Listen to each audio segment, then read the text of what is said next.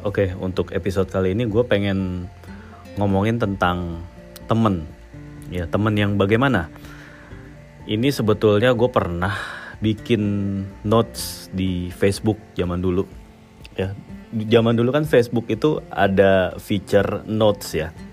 Jadi maksudnya kalau kita pengen bikin tulisan yang agak panjang gitu, yang bukan kita nulis status ya, bukan mau posting status Facebook tapi pengen bikin tulisan yang panjang itu ada feature notes dulu. Dan menurut gue itu uh, gue cukup suka sih menggunakan uh, notes Facebook itu gitu untuk menuliskan uh, apa yang jadi kegelisahan gue kah yang jadi pikiran gue kah gitu ya.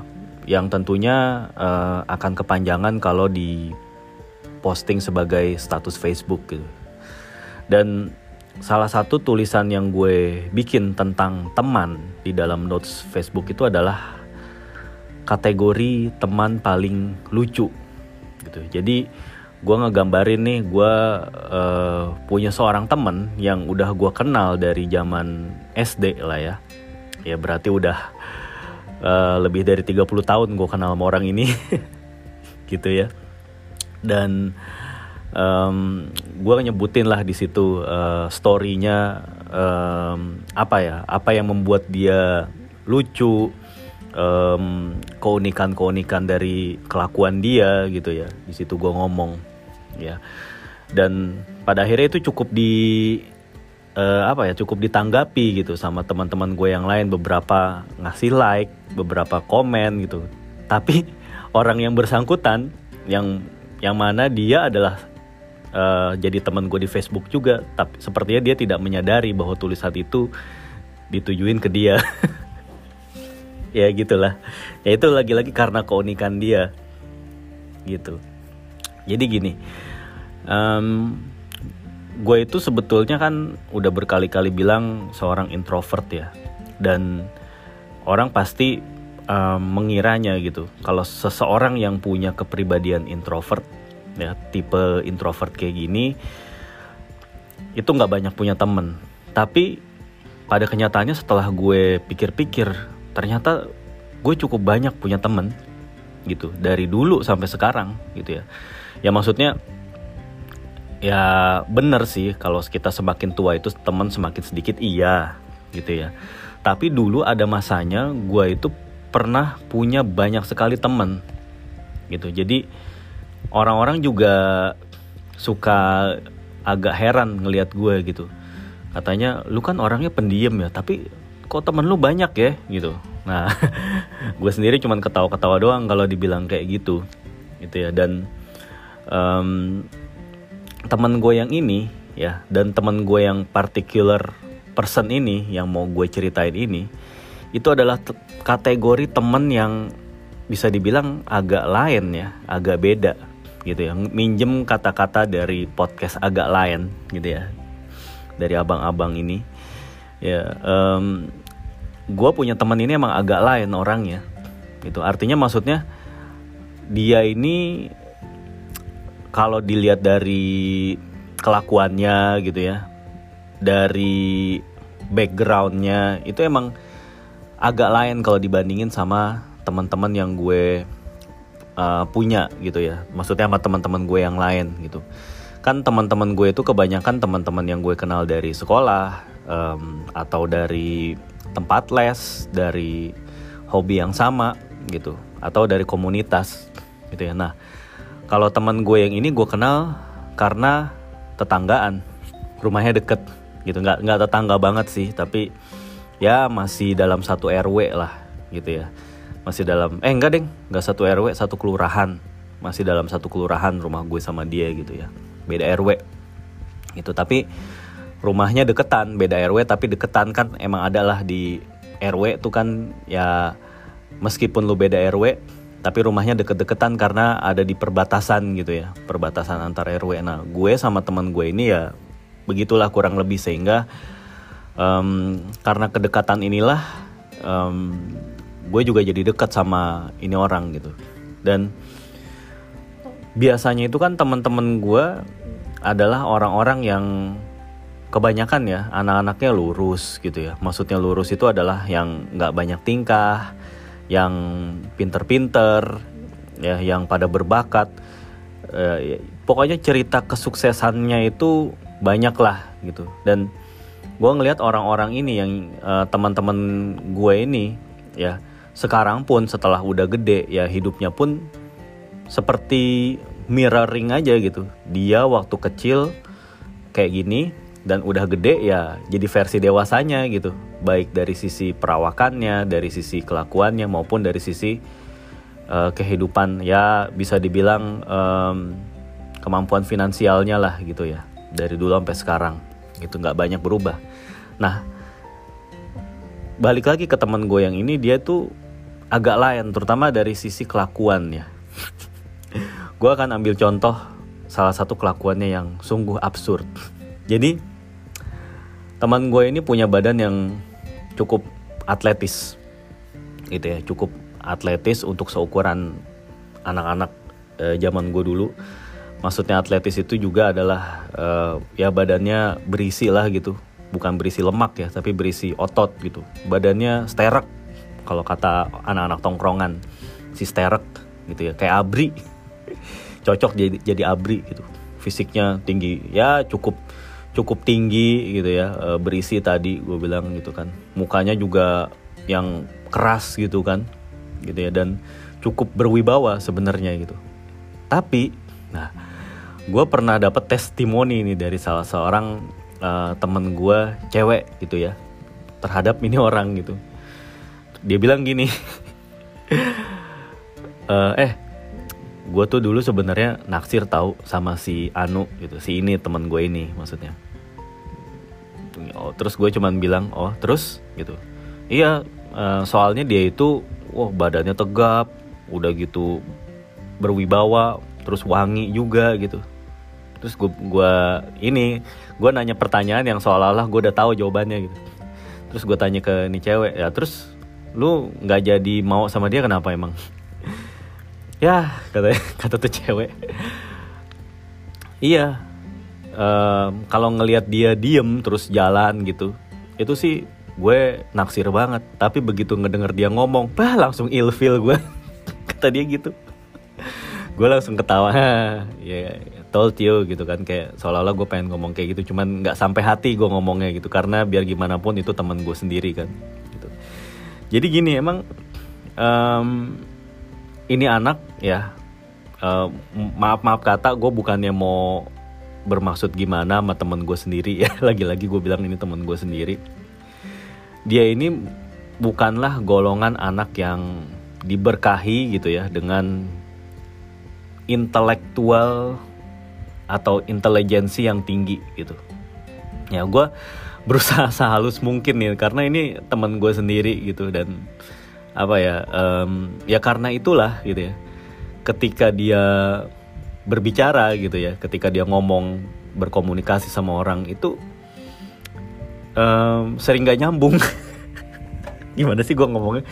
Nggak nyambung terus ngomongnya tuh nyablak uh, suaranya cempreng terus suka apa ya ya suka ngelawak-lawak nggak jelas gitu gitu ya. Ya pokoknya gitu deh. Jadi um, ya ada kalanya gitu ya. Cewek-cewek itu ya begitu berkomunikasi sama nih orang langsung ilfil jadinya. Seperti kasus yang teman gue tadi gitu. Udah gitu um, ya biar gitu-gitu dia tetap pernah pacaran lah dari zaman sekolah nggak nggak kayak gue gitu. Gue nggak pernah pacaran waktu zaman sekolah. Dia gitu-gitu juga pernah beberapa kali pacaran waktu zaman sekolah gitu. Tapi ketika dia pacaran aduh eh, itu kayak nggak pacaran sih gue bilang. Itu kayak cuman status doang atau gimana gitu ya. Nggak ya gue punya pacar nih cuma kayak cuman gitu doang gitu. Tapi giliran apa ya ya selayaknya orang pacaran itu kan biasanya ya pergi jalan gitu kan telepon teleponan gitu. Ini enggak. Gue tanya eh lu kan nelpon pacar lu? Ah kagak. Males gue ngobrol. Dia bilang gitu.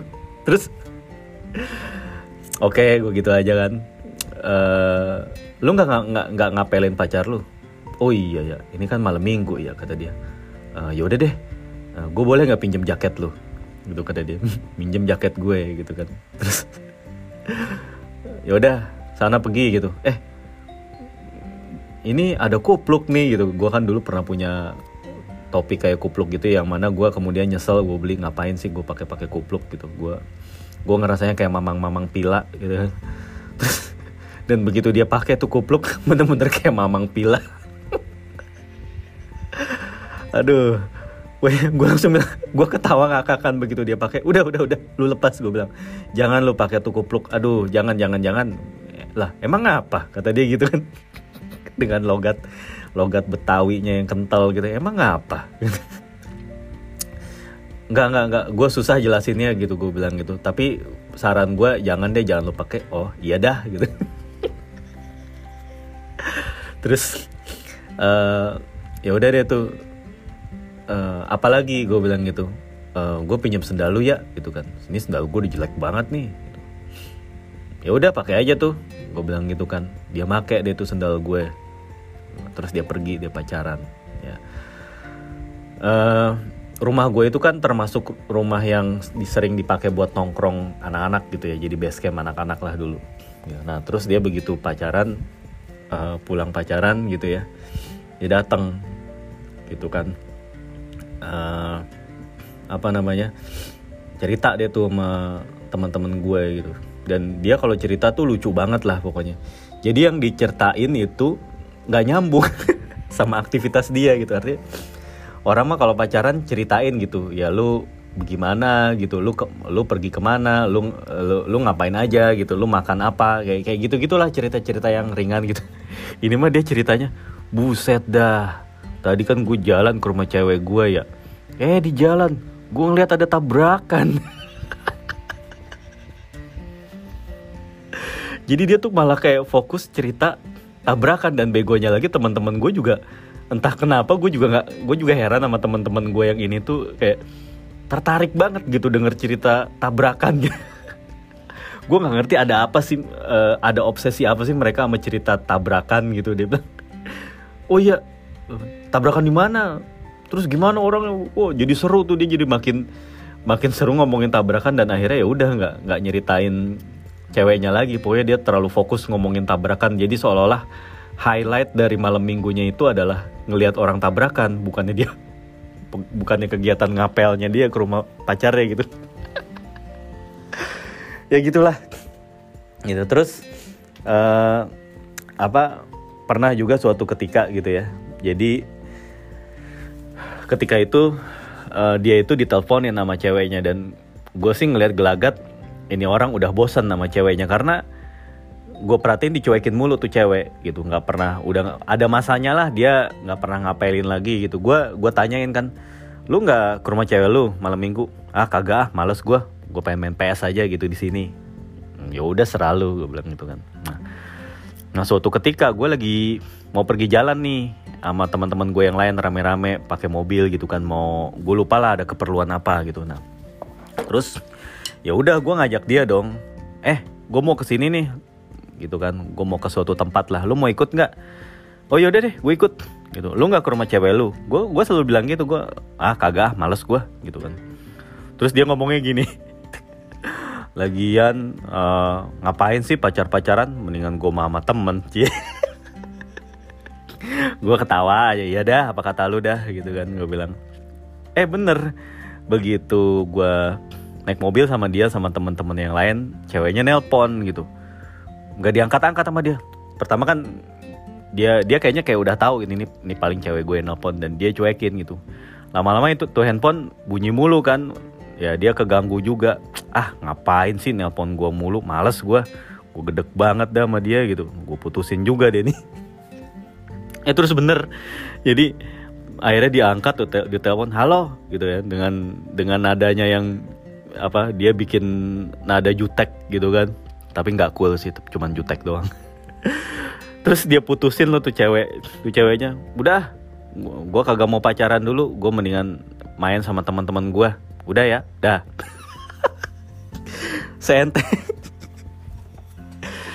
Segampang itu dan begitu dia jadi begitu dia nelpon itu kita semua pada diem gitu di mobil pada diem gitu kan. Nggak mau nggak mau nyela gitu omongan dia tapi begitu dia tutup telepon kita semua langsung spontan ketawa ngakak gitu. Gila lu, mutusin cewek lu di telepon di depan anak-anak gitu dengan eh, kata-kata yang kayak gitu doang gitu. Wah itu menurut gue tuh epic. Cukup epic sih cara cara mutusin pacar yang cukup uh, cukup epic lah menurut gue komikal banget lah gitu ya. Dan ya udah akhirnya ya dia lupa lagi gitu ya. Uh, senang-senang lagi ketawa-ketawa lagi. Nah tapi nih ini orang nih ini gue ngomong soal per percintaan ini orang dulu ya. Nah makin ke sini ya ternyata dia itu hmm, mulai berpikir untuk serius gitu ya. Mulai berpikir serius uh, untuk uh, berhubungan lah buat pacaran gitu ya. Nah kemudian dia itu jadi sama dia jadian lah sama temennya adeknya gitu. Jadi adeknya itu punya teman sekolah. Pokoknya dia naksir uh, terus di dideketin segala macam jadian lah. Uh, pendeknya jadian lah gitu. Pendek kata jadian ya. Pokoknya semenjak ama jadi ama ini cewek berubah banget kelakuannya. Jadi yang rajin eh, nyam, nyamperin, rajin telepon-teleponan kayak kamu lagi ngapain. Pokoknya tapi walaupun terdengar lucu sangat bukan sangat dia banget gitu ngomong-ngomong kamu dan bermanja-manja gitu. Tapi gue juga di satu sisi memahami wah ini ini orang udah berubah nih gitu kan. Ini mungkin udah udah serius lebih serius pemikirannya nggak kayak sama cewek-cewek yang sebelumnya gitu. Kayaknya cewek-cewek yang sebelumnya tuh nggak pernah ada yang bikin dia segininya lah gitu. Belum nggak ada yang bikin dia kecantol segininya. Baru sama nih cewek dia itu yang ini banget lah uh, ngerasa serius banget. Atau mungkin uh, dia ngerasain perasaan ya pokoknya jatuh cinta yang bener-bener deep kali ya. Gue bisa bilang deep gitu ya. Soalnya tercermin dari sikapnya dia gitu. Eh ternyata ya ini cewek itu nggak nggak punya perasaan yang sama gitu. Jadi ya mungkin itu cewek masih nerima sebagai pacar nerima kayak gitu. Tapi begitu teman gue ini menunjukkan keseriusannya gitu kayak pokoknya nunjukin lah bahwa uh, suatu saat mau gue mau nikahin lo nih gitu. Teman gue tuh udah berusaha kayak gitu. Jadi sering ngebeli-beliin hadiah jadi royal banget lah. Padahal ntar gue ceritain lagi aspek dia yang begitu pelit gitu ya tapi sama nih cewek ini bisa royal banget. Pokoknya intinya uh, ketika sama nih cewek gitu ya ini cowok itu ngeluarin the best version of him gitu. Jadi bener-bener berubah gitu ya. Dari yang tadinya pelit jadi nggak pelit tadinya cuek jadi perhatian dan lain-lain lah. Gitu. Pokoknya berubah dia di hadapan ini cewek gitu ya. Ya tapi ternyata ya balik lagi gue bilang itu cewek kayaknya nggak ngerasain hal yang sama pokoknya intinya dia putus saja. Akhirnya uh, adalah itu cewek itu uh, bikin-bikin alasan sih kalau gue denger dari ceritanya lah. Pokoknya gue nggak perlu ceritain detailnya di sini tapi kalau gue tangkep sih ini cewek cuman kayak cari-cari alasan aja supaya ribut dan akhirnya putus gitu. Dan pas dia itu putus wah gue baru kali ini ngelihat dia itu patah hati banget. Kayak yang udah kayak apa ya udah kayak ayam ayam sakit gimana sih? Ayam yang biasanya energik gitu nyari makan gitu lari-larian ini diem aja gitu. Wah tetap main dia tetap tetap kayak melakukan aktivitas kayak biasa main bola main bola jalan-jalan main ke rumah gue ke rumah gue tapi gue ngerasain ada sesuatu yang beda di dia gitu. Jadi lebih diem anaknya jadi nggak apa ya banyak bengong gitu. Udah kayak terus akhirnya jadi gue bercandain aja eh uh, lu tau nggak? Uh, eh, gue ngelihat uh, ayam ayam pak ini nih gue nyebut se seorang gitu. Itu kemarin diem aja besoknya mati gitu. Dia cuma kayak ketawa eh gitu doang. Berarti emang wah dia bener-bener lagi patah hati nih orang gitu. Wah tapi itu ya gimana ya? Ternyata so, seseorang yang ngasal dan ancur itu pun juga bisa kayak gitu gitu ya. Terus ya udah pada akhirnya sih dia akhirnya uh, move on gitu ya ketemu cewek lain uh, terus akhirnya nikah lah gitu. Itu kisah uh, kisah cintanya gitu ya. Terus um, yang lainnya nih tadi sempat gue bilang dia kan orangnya pelit ya. Jadi emang saking pelitnya nih ya saking pelitnya ya. Pernah dalam satu konvoy jadi kita tuh pada naik motor jadi ada berapa lah uh, atau enam motor gue lupa gitu. Enggak ini bukan konvoy yang yang ngegas ngegas yang nyuruh nyuruh orang minggir atau nutup jalan gitu enggak. Ini konvoy biasa aja gitu ya. Nah uh, terus pas lagi di konvoy itu dia ini bilang eh gue mau di tengah aja dong kan konvoynya malam-malam ya. Gitu ya. Gue mau di tengah aja. Gitu. Jadi maksudnya dia nggak paling depan nggak paling belakang tapi di tengah gitu. eh nggak taunya gue pikir tuh dia mau di tengah karena apa gitu ya tujuan apa. Terus selama di jalan itu gue perhatiin dia nggak nyalain lampu gitu ya. Terus ya udah dong pas gue pas udah sampai gue tanya sama dia eh lu kenapa nggak nyalain lampu sih? Bahaya tau. Gue bilang bilang gitu kan. Ya makanya ini gue sengaja di tengah di tengah biar gue ngirit lampu gue jadi gue nggak nyalain lampu. Tai si ngaruh gue lu paling jalan berapa berapa menit sih berapa kilometer sih gitu ya. Terus lu nggak lu berharap lu bisa ngirit lampu ya paling lampu bohlam yang seharga 15 sampai 20 ribu gitu. Tapi lu lu jeopardizing your own safety gitu. Asli asli. Itu aduh itu itu baru yang namanya pelit tidak pada tempatnya gitu. Terus contoh pelitnya dia lagi adalah uh, ini lebih ke mencoba MT sih dia ya. Mencoba MT tapi gagal gitu. Jadi ya pernah makan di sebuah restoran pizza gitu ya. Jadi pas lagi buka menu uh, lagi dikasih menu sama mbaknya gitu kan. Terus mbaknya dia milih mbaknya ngerespon pilihan yang tepat kakak gitu kan. Nah dia milih menu itu banyak banget. Mbak saya mau ini ini ini. Oh gitu ya. Terus anak-anak langsung pada nyeletuk Wih lapar lo ya gitu Iya dong ini mah makanan gue banget kata dia. Kayak gitulah. Udah tuh uh, Kan makan rame-rame. Nah pas lagi mau uh, minta bill gitu ya. Yang kan orang tuh pada ngeluarin dompet ya pada ya dulu tuh belum ada GoPay belum ada uh, belum zamannya lah uh, pakai bayar itu pakai kartu debit gitu ya. Pokoknya dulu tuh masih serba cash semuanya.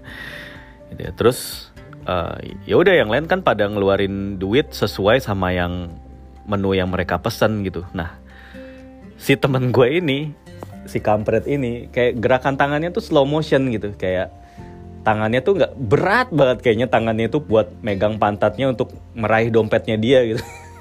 Terus temen gue yang lain itu nyadar eh bayar lu sini buruan gitu. Masih diem aja kan Weh buruan gitu kan. Ini mau manggil mbaknya nih Mau bayar nih gitu kan. Ya terus dia ngomong, ngomong gini Aduh Mana gue banyak pengeluaran lagi bulan Terus Langsung dimaki-maki dong sama temen gue yang, yang lain. Bangsat lo ya udah makan paling banyak. Lu maksud lu gak mau bayar? Gitu. Kagak ada kagak. Bayar bayar. Nggak mau tahu gue ya udah akhirnya dengan dengan berat hati dia ngeluarin duit seratus ribuan yang kayaknya aduh aduh. Padahal dia makan tuh banyak banget jadi dia berharap temennya tuh ngertiin kondisi dia gitu. Nah speaking of ya ngertiin kondisi dan merasa pengen dimaklumi. Nah ini juga ada nih. Dia lagi-lagi kena batunya ya. Jadi pas um, acara buka puasa gitu ya. Kan biasa tuh di musola-musola tuh emang ngadain iftar atau ya buka puasa gitu ya. Dan itu kan makanannya itu dikasih oleh warga gitu yang jadi donatur. Jadi tiap tiap hari itu ada donaturnya gitu dari misalnya uh, keluarga A dan keluarga B jadi donatur untuk hari ini. Akhirnya kekumpul lah tuh makanan-makanan gitu takjil kayak gorengan kayak uh, es atau kolak dan lain-lain. Kekumpul banyak gitu kan. Nah dia ini pengen buka puasa di musola ini. Emang anaknya ini selain pelit dia itu juga cukup oportunis dan bisa dibilang greedy alias rakus. Jadi begitu uh, ajan buka wah dia tuh langsung jadi orang pertama yang ngambil makanan. Itu kan makanannya itu kan dipiringin ya dipiringin gede-gede gitu. Wah diambil tuh dia bawa piring sendiri. Wah kayak diserok tuh makanan gitu langsung penuh udah kayak mak-mak kondangan lah gitu yang semua lauk tuh dicampur dalam satu piring tuh. Mak-mak kondangan lah kayak gitulah. Mau mau dia doyan mau enggak pokoknya tampung aja sepiring gitu langsung. Takut kehabisan gitu ya. Mumpung nih gitu. Nah dia juga bersikap begitu dan salah satu orang di situ gitu ya itu merhatiin kelakuan dia gitu. Langsung ditegur dianya eh uh, lu jangan rakus lu jadi orang gitu. Lu ingat orang lain dong nih orangnya banyak yang mau buka di sini. Lu ngambil segitu banyak orang lain kebagian apa enggak? Lu mikirin orang dong pokoknya gitulah. Intinya diomel-omelin ya dia tuh di dibully gitu.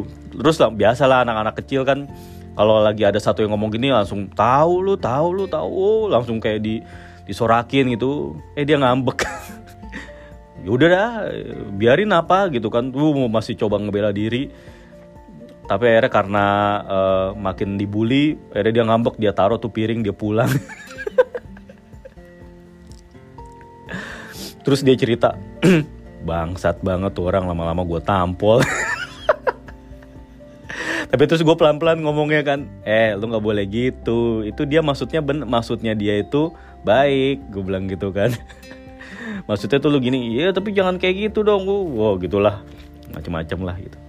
Lagi-lagi tuh menunjukkan pengendalian emosi dia yang buruk gitu ya. Dan ngomong-ngomong soal pengendalian emosi dia nah ini ada lagi beberapa contoh kejadian lucu nih. Jadi um, tapi ini keren sih kalau ini gue bilang keren nih. Nggak lucu sih keren. Menurut gue lebih ke keren nih. Jadi dia itu lagi lari pagi ya sama salah satu temen gue di kampus UI gitu. Lari pagi di kampus UI dia. Kan kampus UI itu kan cukup uh, luas gitu ya. Jadi buat lari pagi tuh enak banget. Ya. Lagi asik-asik lari pagi uh, dari belakang itu datang sekumpulan anak-anak remaja tanggung lah gitu. Ini posisinya dia ini ya waktu itu dia lagi umur umur umur baru lulus SMA lah umur umur 19 20-an lah gue lupa lah ya.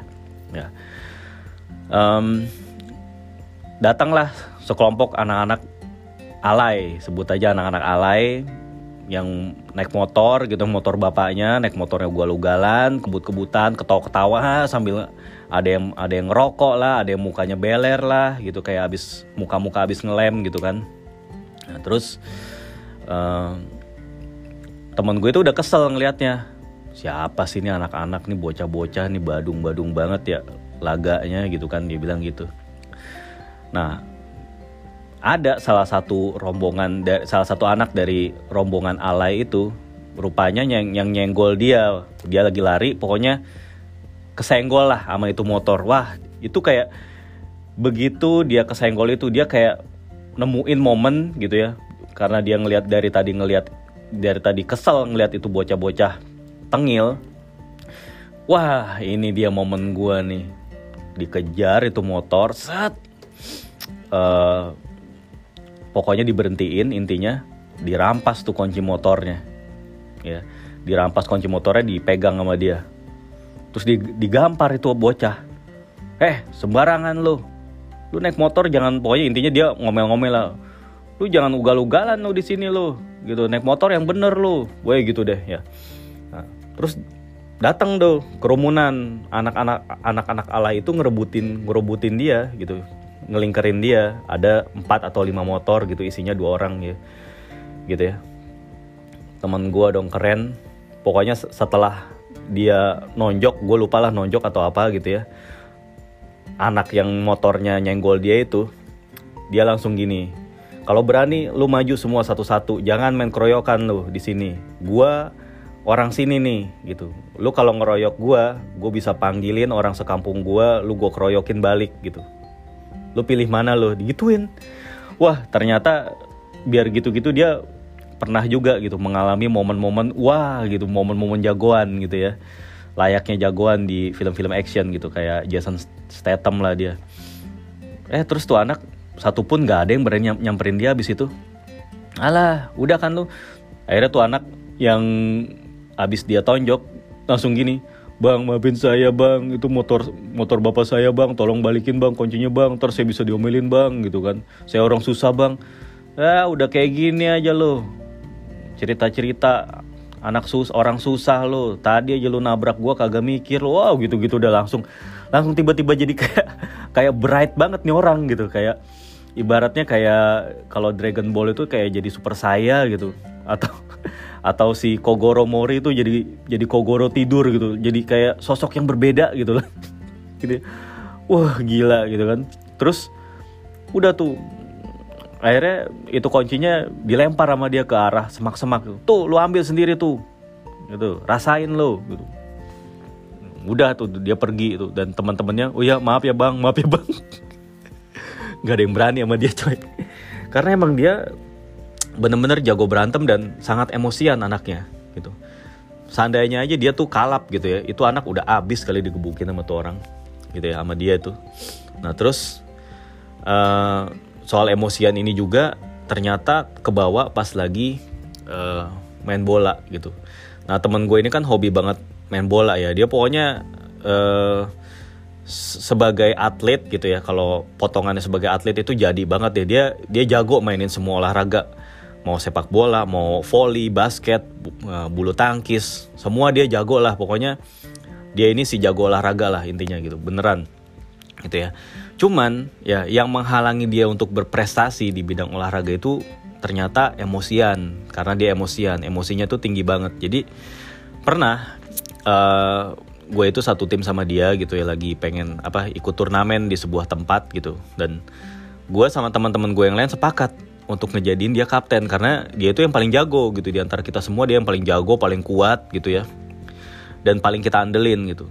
Dan ya emang bener secara teknis emang dia paling jago gitu. Tapi ternyata ini jadi keputusan yang kurang tepat karena sebagai kapten dia itu bukannya mengayomi atau kayak menenangkan teman-temannya. Dia itu malah jadi biang ribut. Dia itu mainnya kasar dan apa uh, si lawan lawan lawan kita gitu ya yang tahu bahwa ini anak ini emosian wah udah diprovokasiin terus lah gitu.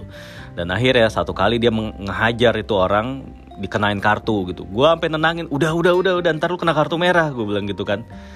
Tapi mukanya tuh muka muka yang makin kesel makin kesel dan akhirnya dia mainnya jadi makin uh, ngasal gitu ya. Marah marah-marah dan akhirnya nggak bener mainnya gitu. Dan akhirnya kita kalah gitu. Dan itu itu kerap terjadi itu sering banget terjadi karena dia itu nggak bisa ngontrol emosi.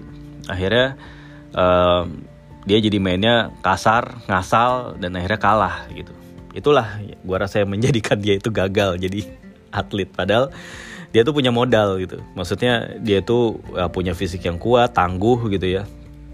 Maksudnya ya lincah gitu ya. Eh tapi kalau uh, fisik yang kuat dalam artian jarang sakit sih nggak juga karena dia orangnya juga penyakitan ya. Kita juga baru ngeh eh, dia ini anaknya sangat penyakitan tapi ini juga eh, nggak eh, lepas dari kesembronoan dia gitu ya. Dia itu pernah suatu ketika dia sakit tipes ya gara-gara dia makan indomie mentah. Jadi malam-malam dia lapar katanya uh, dia makan dia tuh indomie mentah bukannya dia masak katanya emang kenapa lu nggak masak? Habis males banget gue gue makannya mentah-mentah ya perut gue melilit sakit banget kata dia. Udah tuh. Terus uh, pernah juga dia gini. Anaknya juga emang emang tengil suka suka bodor gitu suka nge, suka ngebanyol gitu ya. Uh, pernah lagi lagi nginep di sebuah di luar kota lah gitu intinya ya. Uh, dia ngebanggain diri gitu ya. Dia kan ngerasa badannya bagus gitu ya.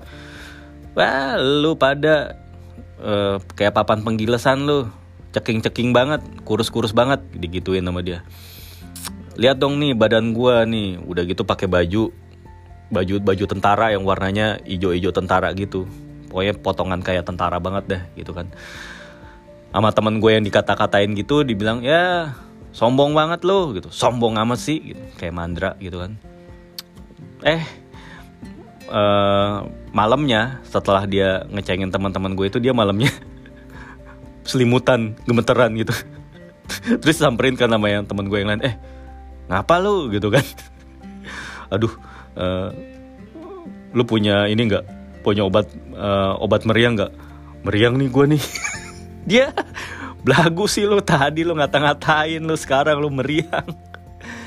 Anaknya tuh cukup rentan sama penyakit. Ya cukup rentan sakit. Ya. Uh, walaupun badannya paling kuat tapi uh, dan uh, maksudnya stamina nya kuat tenaganya kuat terus paling lincah juga gitu. Tapi ternyata sangat rentan sama penyakit. Ya dia tuh berkali-kali beberapa bukan berkali-kali sih beberapa kali uh, selama gue kenal sama dia dia tuh masuk rumah sakit dengan alasan-alasan yang berbeda-beda. Pernah dia tuh sembelit ya sembelit. Uh, terus dia pernah juga tipes sering beberapa kali tipes lah DBD kalau gue nggak salah. Pokoknya penyakit-penyakit yang gitu sih gitu ya sampai yang rada-rada serius yang bikin dia tuh harus di endoskopi. Kayaknya mahnya tuh kena lah. Ya kayak gitulah asam lambung ya. Mungkin karena emosian kali orangnya gitu, gitu. Terus makannya juga sembarangan gitu. Terus ada lagi uh, aduh apalagi sebenarnya sih nggak aduh terlalu banyak sih emang kenangan gue sama dia tuh. Dan kelucuan kelucuan absurd absurdnya dia tuh terlalu banyak gitu. Jadi apa ya? Oh ya ada lagi nih. Nah dia tuh juga orangnya matre jadi uh, berhubungan lagi sama olahraga. Jadi dia kan pas lagi 17 Agustusan itu kan tanding volley ya. Dia memperkuat tim RT gitu ya. Antar RT lah ini kan ya. Ya, terus begitu selesai tanding ya uh, dia itu nyamperin RT sebelah ya. Yang baru aja dia lawan. Nongkrong akrab um, dikasih makan dikasih minum gitu. Eh terus pulang-pulangnya dia cerita gitu kan sama kita kita lah pada gitu. Ah. Di RT sini mah payah katanya gitu kan. Masa tanding kagak disediain makan minum? Lihat dong tuh Pak RT sebelah mah baik orangnya. Kita dikasih pada dikasih makan. Gua aja kebagian nih dia langsung dia bawa lontong seplastik. Bener-bener matre dan oportunis tuh anak gitu. Dan uh, apa namanya dia juga gitu. Kalau misalnya lagi apa namanya jadi panitia kurban itu sekeluarganya tuh ikut semua tuh. Ikut semua tuh jadi panitia kurban. Akhirnya dia kan satu panitia itu biasanya dapat satu kilo ya satu kilo daging dibagi-bagin nah dia abangnya bapaknya siapa lagi lah gitu dapat kayak empat empat kilo. Jadi dia tuh dapat kambing tuh tiap tahun. Sangat sangat oportunis kalau menurut gue sih. Terus uh, oh ya ngomong-ngomong soal oportunis dan matre ya pas zaman zamannya kampanye kampanye partai dulu kan pernah tuh pemilu itu pokoknya zaman pemilu yang partainya banyak aja gitu. Nah dia itu ikut banyak banget kampanye di berbagai macam partai gitu. Jadi dia itu asal dia dibayar gitu. Wani piro prinsipnya dia tuh wani piro. Dia akan ikut kampanye. Pan dia ikut golkar dia ikut pdip dia ikut pks dia ikut apalagi lah gue pokoknya banyak lah. Kaosnya dia tuh banyak kaos partai dia tuh banyak udah gitu. Uh, kadang dia tuh dia dia tuh cerita oh kalau partai ini tuh dapatnya nasi bungkus. Kalau partai yang anu dapat duit gocap eh, se nah suatu ketika dia tuh apes. Ya jadi kan kalau pas kampanye itu kan naik mobil truk bak terbuka gitu ya naik mobil bak terbuka. Nah dia itu berdiri kan di atas uh, kap mobil bagian depan gitu ya. Eh pas lagi lewatin uh, pohon besar gitu ya kepalanya dia itu jidatnya pelipisnya itu kesamber ini batang akhirnya berdarah. Akhirnya gue cengin aja jadinya. Tuh akibatnya tuh uh, semua partai diikutin kampanyenya. Itu tuh akhirnya duitnya buat berobat. Gue dia ketawa aja gue gituin ya nggak apa-apa lah yang penting dapat duit. Ya itulah. Jadi sikapnya itu apa sifatnya dia tuh emang kalau diambil kesimpulan ya matre apa selebor oportunis rakus gitu kan. Naif gitu ya. Wah pokoknya banyak deh dan tapi lucu lucu ya. Kalau nongkrong sama dia tuh selalu ceria gitu selalu dia tuh selalu ngebawa keceriaan selalu bawa cerita-cerita lucu dengan dengan caranya bercerita yang dipraktekin yang di ekspresinya juga pol-polan banget. Terus lucunya juga kalau lagi nongkrong gitu ya kan suka main gitar gitu ya kalau lagi nongkrong. Nah dulu kan ada majalah MBS tuh namanya Music Book Selection ya yang isinya tuh lirik sama chord gitar. Dia itu tiap main gitar udah main gitarnya tuh sember gitu ya nggak terlalu bisa dia main gitar. Ya kuncinya salah-salah liriknya juga salah gitu temen gue tuh sampai heran lu nyanyi padahal baca buku tapi tetap aja salah lu heran gue wah gitu deh. Pokoknya gitulah uh, orangnya tuh gitu banget lah pokoknya apa adanya. Tapi dia tuh nggak nggak pernah malu gitu. Dia nggak pernah malu dengan kekurangannya. Dia uh, apa ya ya bersikap apa adanya terus nggak jaim ya terus orangnya juga jahil suka ngerjain orang gitu ya.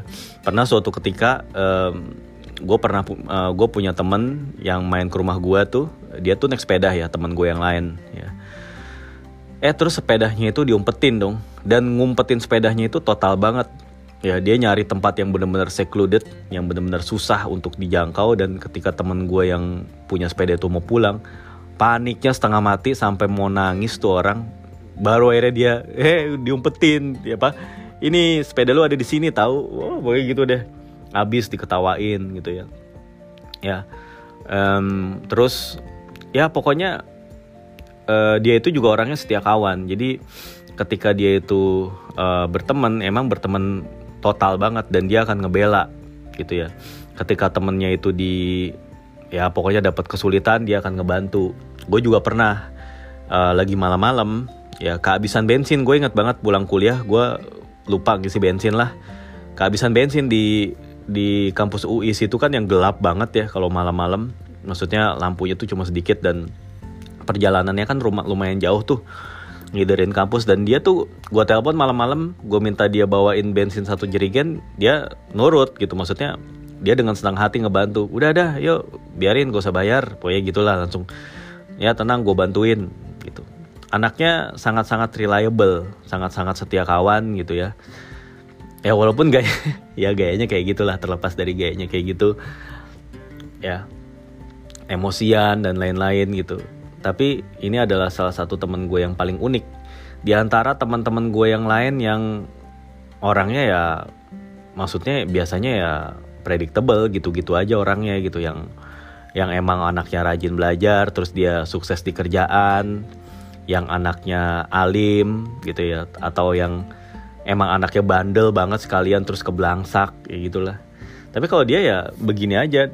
Dan sampai sekarang ini anak tuh alhamdulillah ya punya kerjaan yang ya walaupun mungkin kalau diceritain di tongkrongan itu mungkin kurang keren atau terdengar kurang intelek tapi setidaknya dia punya steady job yang bisa menopang keluarganya dan uh, suatu ketika dia um, datang gitu ya. Uh, dia udah uh, bawa mobil sendiri gitu ya. Terus uh, dia gue bilang cuma weh mobil baru nih gitu kan. Mantap nih gitu. Iya nih uh, boleh nyicil ini juga gue gitu kan. Lah lu emang gak ini gak dibeli sama bokap lu gue cuman ngasal gitu doang sih sebenarnya. Sebenarnya gue nggak nggak akan nanya pertanyaan kayak gini ke kalau ke orang-orang yang nggak terlalu deket gitu ya.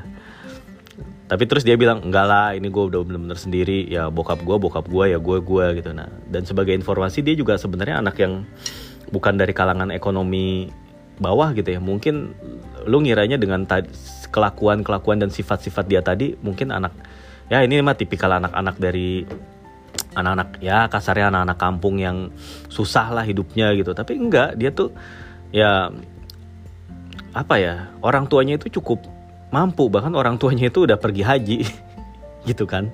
Ya itu paling ukuran paling gampang lah gitu. Orang tuanya tuh udah pergi haji uh, orang tuanya tuh punya beberapa kontrakan punya beberapa tanah lah gitu ya beberapa lokasi eh be, uh, punya tanah di beberapa lokasi gitu. Terus punya punya mobil juga orang tuanya gitu ya.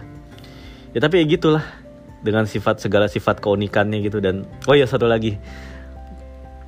Ya balik lagi nih ke sifat yang emosian dan absurd gitu ya. Jadi pernah uh, adeknya itu lagi belum terlalu lancar naik motor dia lagi belajar motor gitu ya. Pakai mau motornya dia gitu ya. Nah adeknya itu kan cewek ya. Cewek itu biasanya kan panikan gue bilang biasanya loh yang nggak semua cewek gitu. Tapi nah, adiknya teman gue ini termasuk kategori yang panikan lah intinya.